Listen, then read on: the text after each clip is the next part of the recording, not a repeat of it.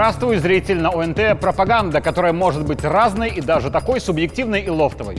В этом выпуске мы поговорим о событиях прошедшей недели, о самом главном, но не только о нем. Меня зовут Игорь Тур, это моя пропаганда. Начнем. Удивительный мир современности. Главная новость прошедшей недели в мае 2023 года о том, что на войне взят город. Речь, конечно, о Бахмуте или Артемовске и о специальной военной операции России на Украине. Давайте честно. То, что новость «Бахмут наш» стала главной, говорит о том, что восприятие в обществе того, что происходит на Украине, давно ушло от термина СВО к простому и понятному термину «война». Потому что города берут или сдают на войне, а целями СВО были денацификация и демилитаризация Украины. А раз там теперь есть фронт, то это война, как-то не называя это публично. Война это, конечно, специфическая, потому что Россия до последнего пытается сохранить гражданскую инфраструктуру Украины, жертвуя временем и, как следствие, спокойствием своих граждан. Будь эта война классическая, русские бы давно вжарили по врагу из всех орудий, как поступают американцы, не отвоевывая города, а стирая с лица земли целые регионы. Совсем недавно, как пример, была ведь очередная трагическая дата по Хиросиме и Нагасаки. Спустя время Украина будет говорить Путину спасибо, даже если сейчас, после этих моих слов, Зеленский объявит меня врагом человечества. Иронично, что вооруженные силы Украины Бахмут, город скорее не стратегический в военном плане, а символичный и обласканный пропагандой с обеих сторон, сдали после того, как несколько месяцев в обществе летал фейк о скором контрнаступе Украины. Получился скорее контр-отступ что очень явно показывает то, что происходит в сфере публичных заявлений в интернете и реальное положение дел. Это очень разное, и чем дальше, тем эта разность все колоссальнее. Бахмут был взят в субботу. За два дня до этого Александр Лукашенко говорил на встрече с парламентской ассамблеей Организации договора о коллективной безопасности, что контрнаступ Украины — это фейк. Много сейчас говорят контрнаступ, контрнаступ. Россияне очень боятся дезинформации. Это правильно. В любом бою дезинформация очень опасна. Вспомните Курскую битву под Сталинградом, когда мы успешно дезинформировали противника и выиграли эту битву. Но должен сказать, самая большая дезинформация – это этот контрнаступ. Никакого контрнаступа, по моей, с моей точки зрения, нет и быть не может. Это просто безумство. Один к пяти на фронте воевать по технике и живой силы – это просто безумство – нет, надо нагнетать, надо накручивать украинцев для того, чтобы продолжать и, и утопить нас э, в этом противостоянии. В этом сегодня суть на фронте. Мы это видим, это у нас за забором прям. Как-то не сильно замеченным по ощущениям был этот тезис главнокомандующего о том, что в любом бою дезинформация – это очень важно. И важно это для каждой страны. В мирное время это, если откровенно, называется ложью. Но в условиях времени военного это именно дезинформация, основная цель которой – минимизация своих потерь. Для чего в ИСУ была опущена деза про контрнаступ? Для того, чтобы российская армия, поверив в контрнаступ, готовилась не к своей атаке, а к защите занятых позиций. То есть расчет Дезы про контрнаступ был в том, чтобы остановить или замедлить наступление российских войск. Хотите еще банальный пример военной дезинформации. Практически все о поставках Украине оружия – это тоже она. Логика военной пропаганды следующая. Если сказать, что Киеву передадут или уже передали 500 самолетов и 1000 танков, то российская армия, если поведется на эту дезинформацию, будет перестраивать свою стратегию, уделяя больше сил и средств на оборону занятых позиций, а не на наступление.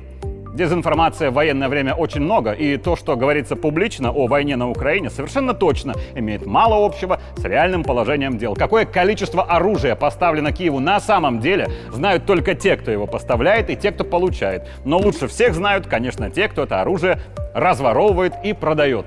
Публично об оружии на Украине звучит в основном ложь, потому что это дезинформация на войне с конкретными целями. Давайте я предложу версию и с другой стороны.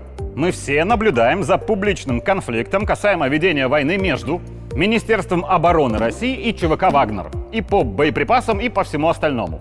Мы, гражданские, оценивая публичную риторику, удивляемся, как-то Россия, Кремль и лично Путин не могут решить этот конфликт. Какой ужас происходит. То есть мы берем на себя роль людей, которые чуточку умнее и мудрее всех. Но смотрите, какая штука. Вот не утверждаю, но размышляю. Я, как сотрудник президентского пула, стараюсь в том числе учиться у главы государства. Александр Лукашенко как-то публично дал совет и журналистам, и вообще всем. Что бы ни происходило, какое бы устойчивое мнение у вас не было по любому вопросу, всегда допускайте вероятность того, что дело обстоит ровно наоборот. Давайте допустим вероятность, что конфликт между Министерством обороны России и ЧВК Вагнера – это дезинформация врага на фронте, скоординированная и выверенная. Если враг в лице ВСУ наблюдает за публичным конфликтом Шойгу и Пригожина, проглотив Дезу, и про проблемы с боеприпасами, и про вывод ЧВК из Бахмута, и про отсутствие четкого командования. Если он перестраивает свою стратегию на основе этой дезы, то, считая, что у русских все плохо, он идет в атаку с шашкой наголо и получает с укрепленных позиций скоординированный удар МОРФ и Вагнера при избытке снарядов. Теоретически этот публичный конфликт, кажущийся ужасным для гражданских, спасает тысячи жизней российских солдат. И если вы заметили, то все, что касается дезинформации, совершенно никак не касается мнения гражданской общественности. Так что оценивать публичное заявление в военное время, вот так же, как и в мирное, совсем неправильно. Вернемся ко встрече президента с парламентариями ОДКБ, там Александр Лукашенко снова говорил о мирной инициативе Беларуси. Нами было предложено, давайте сядем за стол переговоров. Ну, надавали по морде друг другу, давайте поговорим, давайте остановим эту войну. Три раунда в Беларуси прошло. Потом не то число стало, не то еще что-то Зеленскому. В Турцию уехали. Хорошо, давайте в Турции. На стол положили проект договора. Если бы Россия сейчас его читала, она бы с ума сошла. Абсолютно был невыгоден России. Но Россия согласилась. У меня на столе лежит проект этого договора. И как только Россия согласилась на мирные инициативы, предложенные ими, проект был выброшен в корзину. Это люди, может быть, не все знают, но специалисты-то в этом участвовали и знают.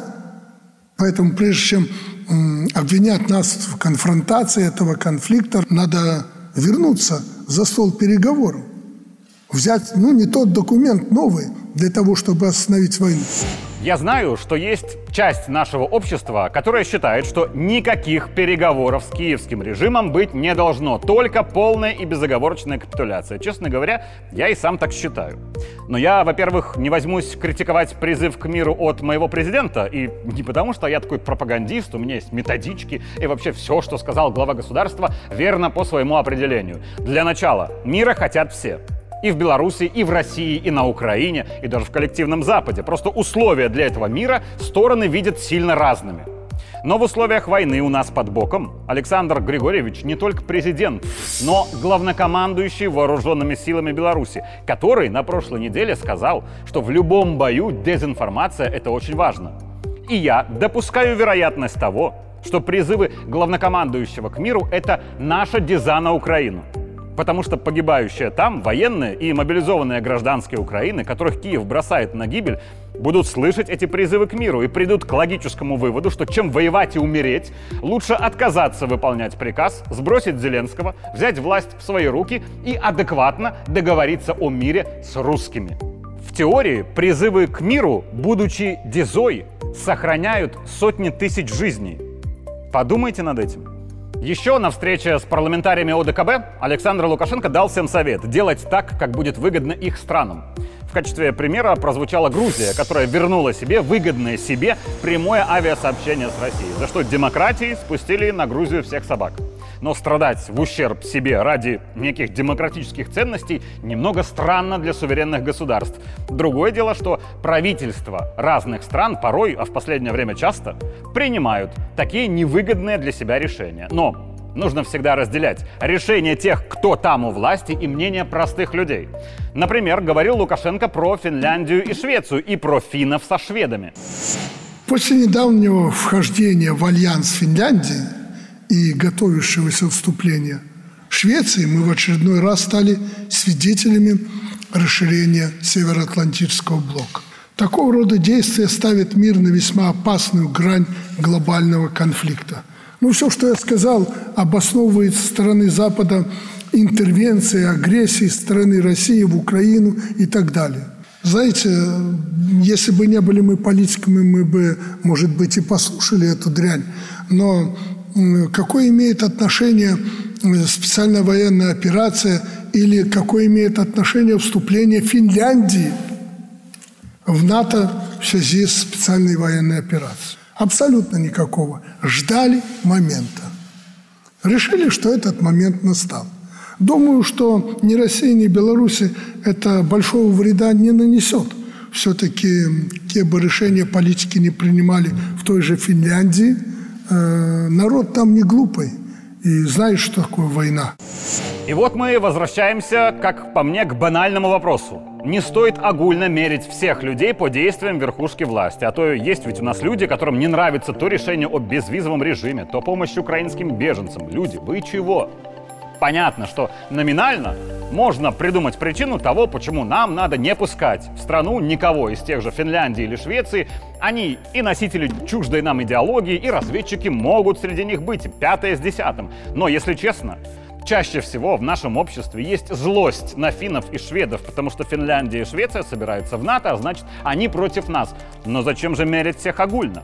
Украинцы неплохие все огульно при всей нацификации Украины и режима Зеленского. Поляки неплохие все огульно при всей накачке Польши натовским оружием. Решения Литвы, Латвии и Эстонии по исторической памяти не говорят о том, что все литовцы, латыши и эстонцы мерзавцы. Знаете, я сегодня готов зрителю рассказать, как у нас на ОНТ принималось решение о создании программы пропаганды, которую вы сейчас смотрите. До 2020 года я работал строго в президентском пуле, делал репортажи о главе государства, и я как считал, что это лучшая работа в мире, так и считаю до сих пор. Быть ведущим авторской рубрики я не только не собирался, но и не хотел. Вопреки мнению наших оппонентов о том, что мы тут все государственные журналисты спим и видим, как бы стать звездой телевидения. У известности и публичности очень много минусов, уж поверьте.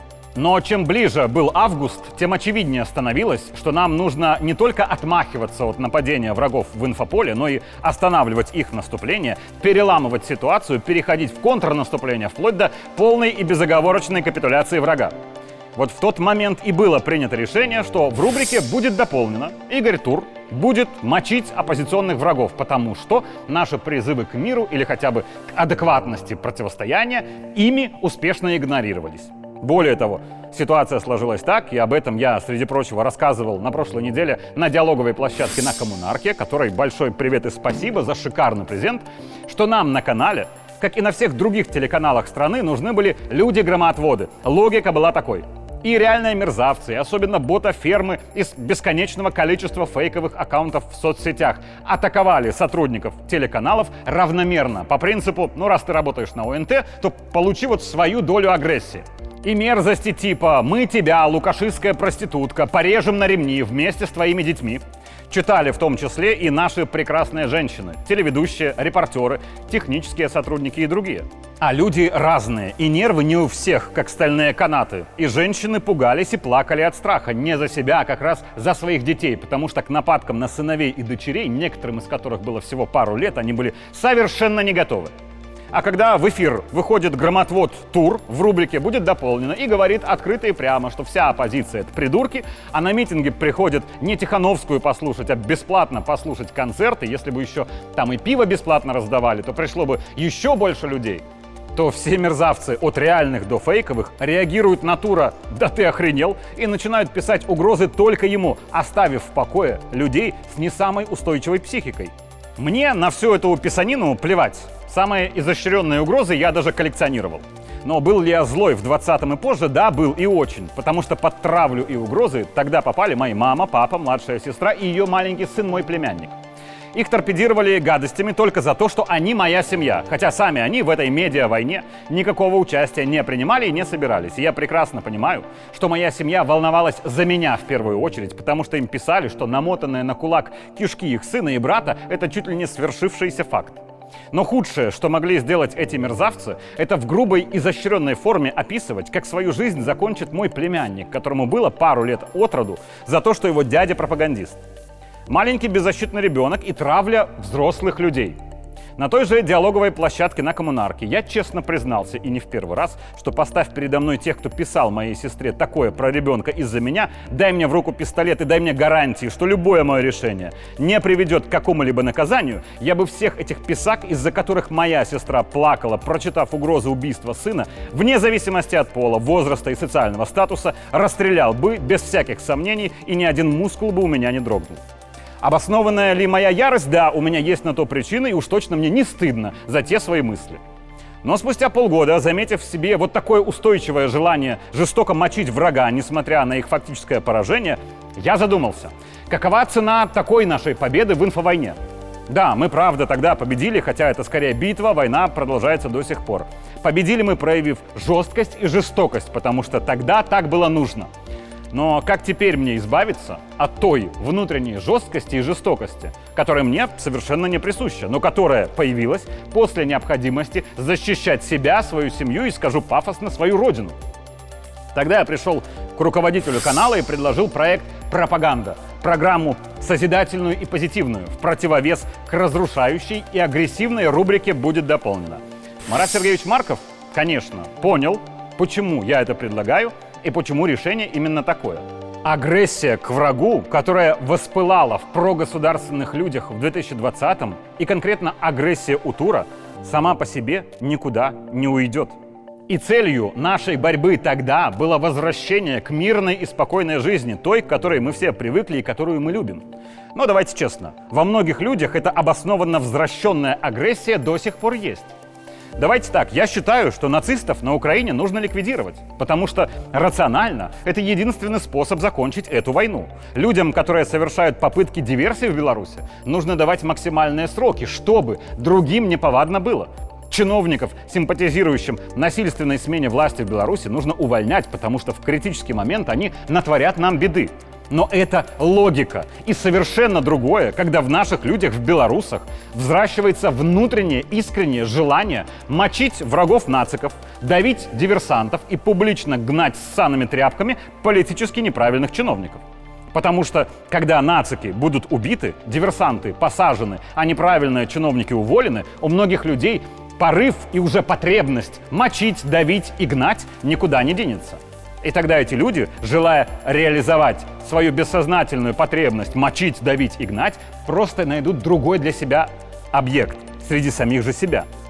Когда я почувствовал избыточность и неправильность этой агрессии в себе, я изъял себя из агрессивной, разрушающей рубрики «Будет дополнено» и поместил в позитивную, созидающую программу пропаганда. Но так сделали далеко не все. Эти люди строят всю свою риторику на риторики ненависти. И те, и другие ненавидят. И те, и другие зовут к топору. И те, и другие расчеловечивают и мечтают убивать на улицах Беларуси, по большому счету. Знаете, как, как те, что удрали, так и и у этих тоже знойная мечта. Всех взять, оскальпировать, задушить, расстрелять, повесить. Только непонятно за что. Какой вой у этих вызвало какую истерию, когда президент пришел в церковь и сказал, что и призвал к, к социальному миру, при, э, создал комиссию по возвращению тех, кто оступился, не совершил преступления. А, и вообще, какое они моральное право имеют в том числе обсуждать, а, как себе глава государства ведет в церкви? Они стали святей митрополита Павла? Я не могу понять. Вообще, вот это, знаете, был великий русский философ киевского происхождения Николай Бердяев. Так вот он говорил, не путайте истинную веру и обрядоверие. Количество отбитых поклонов лбом равной поставленных свечек не синонимично живой вере в душе человека, а самое главное, не слово, а дело есть, поступки и поведение. И поэтому, когда эти люди, которые якобы христиане, в кавычках, сеют звериную, языческую, поганскую ненависть, и мечтают разломать и расколоть то, что столетиями создавалось, хочу сказать, не получится по одной простой причине. У нас все вот такие радикальные э, звериные идеологии приходили извне, и белорусским народом не принимались ни в какой упаковке, никогда. В фильме ОНТ «Убойная посылка» мы показали молодых людей, которые согласились перепрятать взрывчатку от украинских спецслужб для терактов в Беларуси ко Дню Победы. Я считаю, что этим ребятам Вне зависимости от того, по глупости они это сделали или прекрасно осознавая, что и для чего они делают, нужно выписать максимально возможные сроки, потому что это станет наукой для всех остальных. Мне жаль этих ребят, и этого чувства я не стесняюсь. Но жесткое наказание для них минимизирует и вероятность терактов в стране, и количество тех, кто может сделать что-то подобное. Мне кажется, что это логика, направленная по итогу на созидание. Но я открываю комментарии к фильму на YouTube и вижу мнение людей, в том числе подобного плана. Пусть сгниют в тюрьме, пусть скажут спасибо, что не застрелили при задержании. Еще надо их семьи проверить, там тоже найдутся террористы, и их тоже надо сгноить. И меня куда больше, чем судьба этих курьеров, волнует вот такая агрессия в нашем обществе. Мы же побеждали зверей в 20-м уж точно не для того, чтобы стать такими, как они. Правда? Меня зовут Игорь Тур, это была моя пропаганда. Увидимся в следующий понедельник.